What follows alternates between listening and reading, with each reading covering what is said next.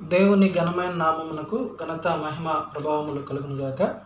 ఈ యొక్క వాక్యాన్ని ఎవరైతే వింటున్నారో వారందరికీ కూడా ప్రభు నామంలో శుభములు వందనాలు తెలియజేస్తూ ఉన్నాను. నిన్నటి నుండి దేవుని యొక్క వాక్యాన్ని ఇరవై మూడవ కీర్తన నుండి మనము ధ్యానిస్తూ ఉన్నాం. ఇరవై మూడవ కీర్తన ఒకటో వచ్చిన యహోవ నా కాపరి నాకు లేమి కలగదు. దేవుడు మనకి కాపరిగా ఉంటే మనకు లేమి కలగదు అనేటువంటి విషయాన్ని ఇక్కడ దావీద్ భక్తుడు తెలియజేస్తూ వచ్చాడు. ఎందుకు లేమి కలగదు అని అంటే ఆయన సమృద్ధి అయినటువంటి వనరులను ఇచ్చి పోషిస్తాడు కాబట్టి. అయితే ఇంకొంచెం ముందుకెళ్ళినట్లయితే ఇరవై మూడవ కీర్తన రెండవ వచనంలో భక్తుడి రీతిగా అంటూ ఉన్నాడు యహోవా నా కాపరి నాకు లేమి కలగదు పచ్చిక గల చోట్లను ఆయన నన్ను పరుండ చేయుచున్నాడు శాంతికరమైన జలముల యొద్దకు నన్ను నడిపించుచున్నాడు. ఇక్కడ కాపరి నడిపించేటువంటి వ్యక్తిగా మనం చూస్తూ ఉన్నాం. కాపరిగా ఉండేటువంటి వ్యక్తి తనకున్నటువంటి గొర్రెలను నడిపిస్తాడు. ఎక్కడికి నడిపిస్తాడు అని అంటే పచ్చిగల చోట్లకు ఆయన నడిపిస్తూ ఉన్నాడు. శాంతికరమైన జలముల ఎందుకు ఆయన నడిపిస్తూ ఉన్నాడు. అందుచేతనే భక్తుడు అన్నాడు దేవుడు నాకు కాపరిగా ఉన్నప్పుడు నాకు ఎటువంటి లేమి కలగదు. ఎందుకనంటే ఒకవేళ నా అంతటి నేను వెళ్తూ ఉన్నట్లయితే ఎక్కడ పచ్చుకుంటుందో నాకు తెలియదు. ఎక్కడ జలములు ఉంటాయో నాకు తెలియదు. కానీ దేవుడు నాకు కాపరిగా ఉన్నట్లయితే ఆయనకు నా అవసరాలు ఎక్కడ సమకూరుతాయో తెలుసు. నాకు ఆహారం ఎక్కడ లభిస్తుందో తెలుసు. ఆహారం లభించే చోటకి ఆయన నన్ను నడిపిస్తాడు. కాబట్టి నా జీవితంలో ఎటువంటి కొరత లేదు లోటు లేదు.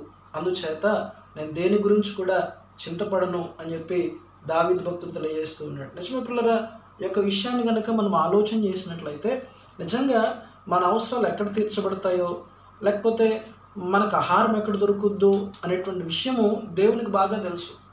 అక్కడికి మనం నడిపిస్తాడు. కాబట్టి దేవుడు నిన్ను ఒక ప్రాంతానికి ఒక చోటికి నడిపిస్తూ ఉన్నాడు అని అంటే దాని అర్థము అక్కడ నువ్వు పోషించబడతావు అని దేవునికి తెలుసు కాబట్టి. దేవుణ్ణి ఎవరైతే కాపరిగా కలిగి ఉంటారో వారందరికీ కూడా దేవుడు ఇటువంటి స్థితిని అనుగ్రహిస్తూ ఉంటాడు.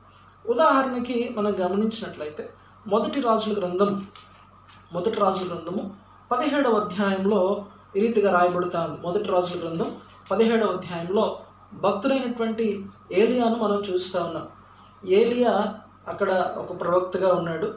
అతడు దేవుని కొరకు రోషముగా నిలబడి దేవుని యొక్క వాక్యాన్ని ప్రకటిస్తున్నటువంటి వాడుగా ఉన్నాడు. ఏలియా కాలంలో అక్కడ ఉన్నటువంటి రాజు ఆహాబు చాలా దుర్మార్గంగా జీవిస్తూ వచ్చాడు.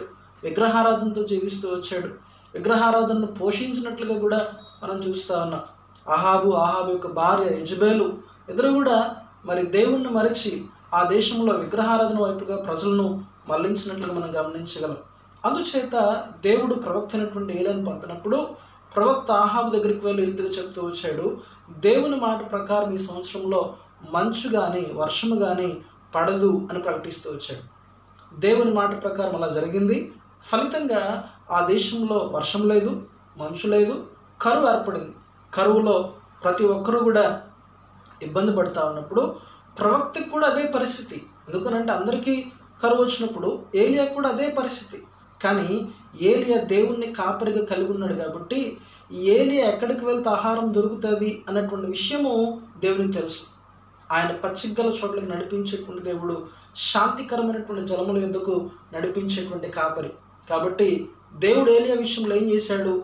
ఏలియాకి చెప్తా ఉన్నాడు ఒకటవ రాజుల గ్రంథం పదిహేడవ అధ్యాయము రెండవ వచనంలో పిమ్మట యహోవాకు వాక్కు అతనికి ప్రత్యక్షమై నీవు ఇచ్చటి నుండి తూర్పు వైపునకు పోయి యోర్ధానికి ఎదురుగా ఉన్న ఖరీదు వాగు దగ్గర దాగి ఉండుము. ఆ వాగు నీరు నువ్వు త్రాగదు. అచ్చటికి నీకు ఆహారం తెచ్చినట్లు నేను కాకోలములకు ఆజ్ఞాపించుతున్నని అతనికి తెలియచేయగా చూడండి ఎక్కడ ఆహారం దొరుకుద్దో ఎక్కడ నీళ్ళు ఉన్నాయో అక్కడికే పంపించున్నాడు ఏలియన్. నువ్వు ఖరీదు వాగు దగ్గరికి వెళ్ళు. అక్కడ నీళ్ళున్నాయి. అక్కడికి కాకులు రోజు కూడా ఆహారం పట్టుకొస్తాయి. అని చెప్తూ వచ్చాడు. దేవుని మాటను విన్నటువంటి ఏలియా అలాగే ఖరీదు వాళ్ళ దగ్గరికి వెళ్ళాడు. అక్కడ ప్రతిరోజు కూడా కాకులు ఉదయం సాయంకాలం రొట్టెలు మాంసం తీసుకొచ్చాయి. అలాగే అక్కడ వాగునీళ్ళు త్రాగుతూ ఏలియా బ్రతుకుతూ వచ్చాడు. కరువు కాలంలో కూడా ప్రతిరోజు మాంసమును రొట్టెను తినగలిగినటువంటి వాళ్ళు ఎవరైనా ఉన్నారా అని అంటే పరిశుద్ధ గ్రంథంలో అది ఏలియానే చెప్పుకోవచ్చు మనం. ఎందుకనంటే దేవుడు ఆ రీతిగా అతన్ని పోషిస్తూ వచ్చాడు. కొంతకాలానికి కెరీత్ వాగు ఎండిపోతూ వచ్చింది. అయితే దేవుడు మాత్రం ఏలియాను విడిచిపెట్టలేదు. ఎందుకంటే ఏలియా కూడా దేవుడిని కాపరిగా కలిగి ఉన్నాడు. దేవుడు ఏలియా కాపరిగా ఉన్నాడు. అందుచేత ఇప్పుడు అంటాడు ఒకటో రోజుల గ్రంథం పదిహేడు అధ్యాయము ఎనిమిదో వచనంలో అంతటా యహోవా అతనికి ప్రత్యక్షమై ఇలాగ సెలవిచ్చను నువ్వు సీదోను పట్టణ సంబంధమైన సారేపతు అని ఊరికి పోయి అచ్చట ఉండుము. నిన్ను పోషించుటకు అచ్చట ఉన్న ఒక విధవరాలకి నేను సెలవిచ్చుతుని. ఒక విధవరాలు ఏం పోషించగలదు? అనేటువంటి ప్రశ్న ఏలియాకి ఉత్పన్నమై ఉండొచ్చు. కానీ దేవునికి తెలుసు ఏలియాకి ఎక్కడికి వెళ్తే ఆహారం ఉంటుంది. ఎక్కడ పచ్చికుంటుందో దేవునికి తెలుసు. ఎక్కడ జలములు ఉంటాయో దేవునికి తెలుసు. అక్కడికే మనల్ని నడిపిస్తాడు. ఏలియా కెరీతువాగ దగ్గర నివాసం ఉన్నప్పుడు కొంతకాలం అక్కడ సర్వైవ్ అవుతూ వచ్చాడు జీవిస్తూ వచ్చాడు. కానీ అక్కడ నీళ్ళు అయిపోయాయి. ఆహారం రావడం ఆగిపోయింది. అయితే ప్రభుకు తెలుసు ఏలియా ఎక్కడ పోషించబడతాడు అనేటువంటిది. అందుచేత ఏలియాకి చెప్తా ఉన్నాడు నువ్వు సారేపత్తను ఊరికి వెళ్ళు. అక్కడ ఒక విధవరాలకు నేను ఆజ్ఞాపించా. ముందుగానే చెప్పాను. ఆమె నిన్ను పోషిస్తుంది అని చెప్తూ వచ్చాడు. దేవుని మాటకు లోబడినటువంటి ఏలియా హృదయంలో ఎన్నో ప్రశ్నలు ఉండొచ్చు. విధవరాలు ఎలా పోషిస్తుంది అని. కానీ దేవుని మాటకు లోబడినటువంటి ఏలియా సారేపత్ అనేటువంటి ఆ ప్రాంతానికి వెళ్ళాడు. ఆ విధవరాల ఇంటికి వెళ్ళాడు. అక్కడ ఆమెను రొట్టె తెమ్మని అడిగినప్పుడు ఆమె మొదటి రొట్టె చేసి ఏలియాకి తీసుకొచ్చింది. బైబిల్ అద్భుతంగా సెలవిస్తూ ఉంది ఆ కరువు కాలం పూర్తయ్యేంత వరకు కూడా లేక దేవుడు భూమి మీద వర్షం కురిపించేంత వరకు కూడా ఆ తొట్టులో ఉన్నటువంటి పిండి తక్కువ కాలేదు బుడ్డిలో ఉన్న నూనె అయిపోలేదు. ప్రియ స్నేహితుడా ఈ యొక్క ఉదయకాల సమయంలో నీవు ఈ యొక్క వాక్యాన్ని వింటున్నట్లయితే అయ్యో ఈరోజు నా పోషణ ఎలాగునా? దేవుడు నన్ను ఎలా పోషిస్తాడు అని నువ్వు చింతించిన అవసరం లేదు. నీవు గనక దేవుణ్ణి కాపరిగా కలిగి ఉన్నట్లయితే ఆయన నిన్ను పచ్చిగల చోట్లకు నడిపిస్తాడు. శాంతికరమైన జలముల దగ్గర నడిపిస్తాడు ఎందుకనంటే పచ్చిక ఎక్కడుందో ఆయనకు తెలుసు. జలములు ఎక్కడున్నాయో ఆయనకు తెలుసు. కాబట్టి నువ్వు ఆయన వెంబడించగలిగినట్లయితే నిన్ను పోషించేటువంటి స్థానంలోనికి లేకపోతే నీకు ఆహారం దొరికే దొరికేటువంటి స్థలంలోనికి ఆయనను నడిపించగలడు. ఎక్కడున్నాయో ఎక్కడ ఆహారం దొరుకుద్దో ఆయన తెలుసు కాబట్టి ఆయనను నడిపిస్తూ ఉన్నాడు. అలా నడిపించేటువంటి ఆ క్రమము ఎలాగునంటే ఇరవై మూడవ కీర్తన మూడవ వచనంలో మనం గమనించినట్లయితే తన నామమును బట్టి నీతి మార్గములలో నన్ను నడిపించున్నాడు అని చెప్తాడు. చూడండి దేవుడు ఇవన్నీ కూడా ఎందుకు చేస్తూ ఉన్నాడు? ఎందుకు నడిపిస్తూ ఉన్నాడు? ఏమన్నా విడిచిపెట్టేయచ్చు కదా? పచ్చిగల చోట్లకి దగ్గరుండి ఆయన నడిపించాల్సినంత అవసరం ఏముంది అని అంటే తన నామమును బట్టి. ఆయన నామమును మనం ఒప్పుకున్నాం ఆయన నామం మందు విశ్వాసం ఉంచాం. ఆయన నామం మందు విశ్వాసం ఉంచినటువంటి విధానాన్ని బట్టి ఏసునామంలో ఉన్నటువంటి శక్తిని బట్టి మనకి పోషణ అనేటువంటిది లభిస్తాను చూడండి తన నామం బట్టి అనేటువంటి విషయాన్ని మనము గనక గమనించినట్లయితే ఈ మాట న్యూ టెస్ట్మెంట్లో కొన్ని కొన్ని విషయాలను మనకు తెలియజేస్తాను ఉదాహరణకి అపోసుల కర్మ గ్రంథం మూడవ అధ్యాయంలో మనం గమనించినప్పుడు అపోసుల కర్మ గ్రంథం మూడవ అధ్యాయంలో అక్కడ ఆ ఎరుసలేము దేవాలయం దగ్గర ఒక కుంటివాడు బయట భిక్షగాడుగా ఉన్నాడు. పేతురు యోహానులు ఆ మందిరానికి వెళ్తా ఉన్నప్పుడు దేవాలయానికి వెళ్తా ఉన్నప్పుడు వాడు బయట కూర్చుని అడుక్కుంటూ పేతురు యోహాన్ దగ్గర ఏమైనా దొరుకుతుందేమో అనేది చూస్తూ ఉన్నాడు. వాళ్ళు చూసి ఒకటే మాట అన్నారు మా దగ్గర ఏమీ కూడా లేదు కానీ మాకు కలిగిందని నీకు ఇస్తా ఉన్నాం. నజరుడైనటువంటి యేసు నామంలో నువ్వు లేచి నడుమని చెప్పినప్పుడు అతను లేచాడు. ఆ కుడి చేయి పట్టుకుని లేవనెత్తగానే వారి పాదములు చీలమండలు అన్ని కూడా బలం పొందుకున్నాయి. వాడు దిగ్గున లేచి నిలిచి నడిచాడు. నడుచుచు గంతులు వేయచ్చు దేవుని స్తుతించుచు వారితో కూడా దేవాలయంలోనికి వెళ్ళాడు. ఇక్కడ స్వస్థలా కలిగింది అంటే దేవుని నామమును బట్టి. ఆ తర్వాత అక్కడ ఉన్నటువంటి ప్రజలందరూ కూడా ఆశ్చర్యపోతూ ఉన్నప్పుడు పేతురు ఎలా కూడా ప్రకటిస్తూ ఉంటాడు? ఇస్రాయలులారా మీరు ఎందుకు ఆశ్చర్యపోతూ ఉన్నారు? మా శక్తి వల్ల కాదు మా భక్తి వల్ల కాదు కానీ ఏసునామందుల విశ్వాస మూలముగా మాత్రమే ఇతనికి స్వస్థత కలిగింది అని చెప్తాడు. అపోసుల కార్యం గ్రంథం మూడవ అధ్యాయము పదహారవ వచనంలో.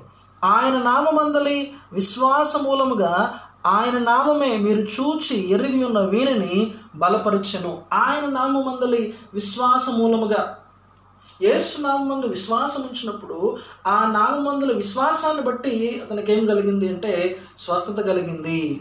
అంతేకాకుండా అపోసుల కార్మ గ్రంథం నాలుగవ అధ్యాయము పన్నెండవ వచనంలో కూడా ఈ రీతిగా చెప్తాడు.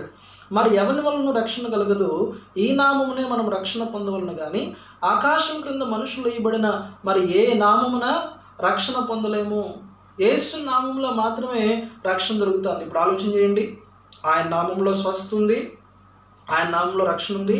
లాజికల్లీ భక్తుడు చెప్పేటువంటిది ఇరవై మూడవ కీర్తన రాసినటువంటి దావీదు భక్తుడు కూడా చెప్పేటువంటిది ఇదే.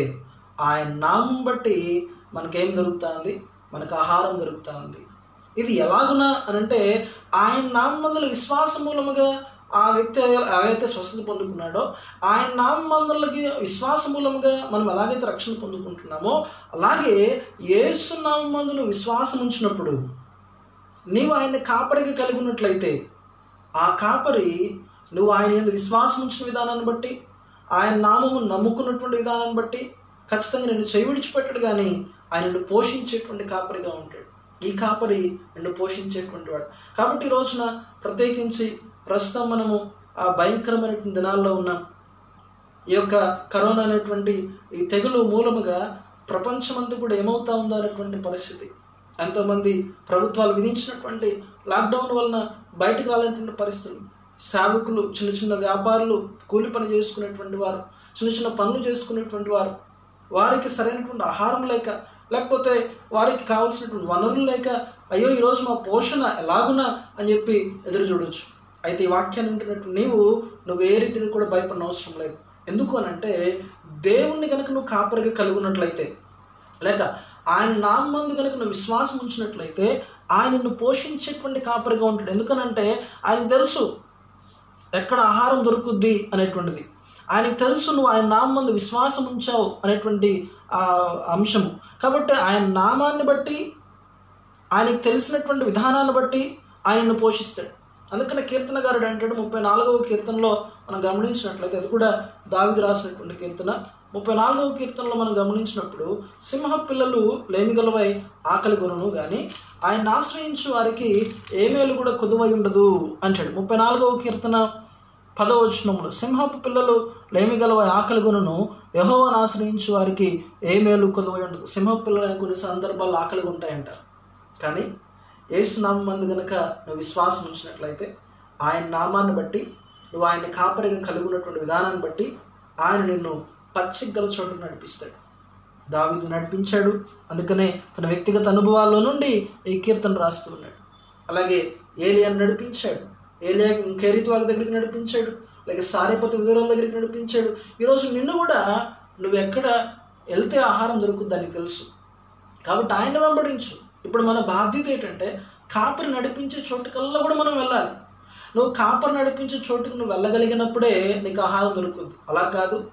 నా ఇష్టానుసారంగా నాకు నచ్చినటువంటి మార్గంలో నేను వెళ్తాను అంటే నీకు ఆహారం దొరకదు. ఎందుకనంటే ఆహారం ఎక్కడ దొరుకుతుందో నీకు తెలియదు. కానీ సాధారణంగా ఈ రోజున జరుగుతుంది ఏంటి అని అంటే మనం అందరం కూడా తప్పిపోతా ఉన్నాం.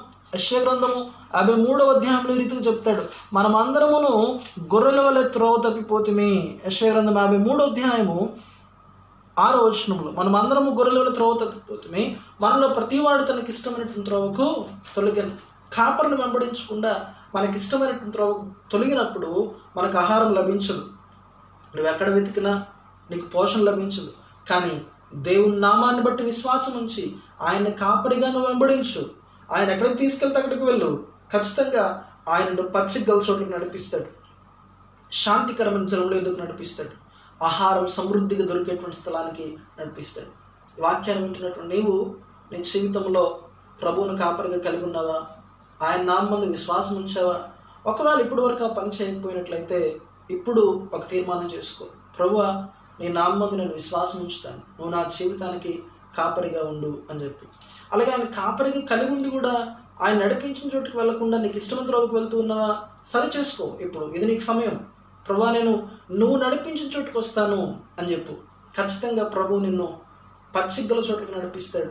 శాంతికరమైన జలంలో ఎదుగు నడిపిస్తాడు. అక్కడ నీకు ఎటువంటి లోటు కూడా ఉండదు. కష్టకాలమైన కరువు అయినా ఎటువంటి ఉపద్రవమైనా కూడా నీవు చింత లేకుండా నువ్వు చక్కగా పోషించబడతావు. ఏలియా పోషించబడినట్లుగా దావీదు పోషించబడినట్లుగా.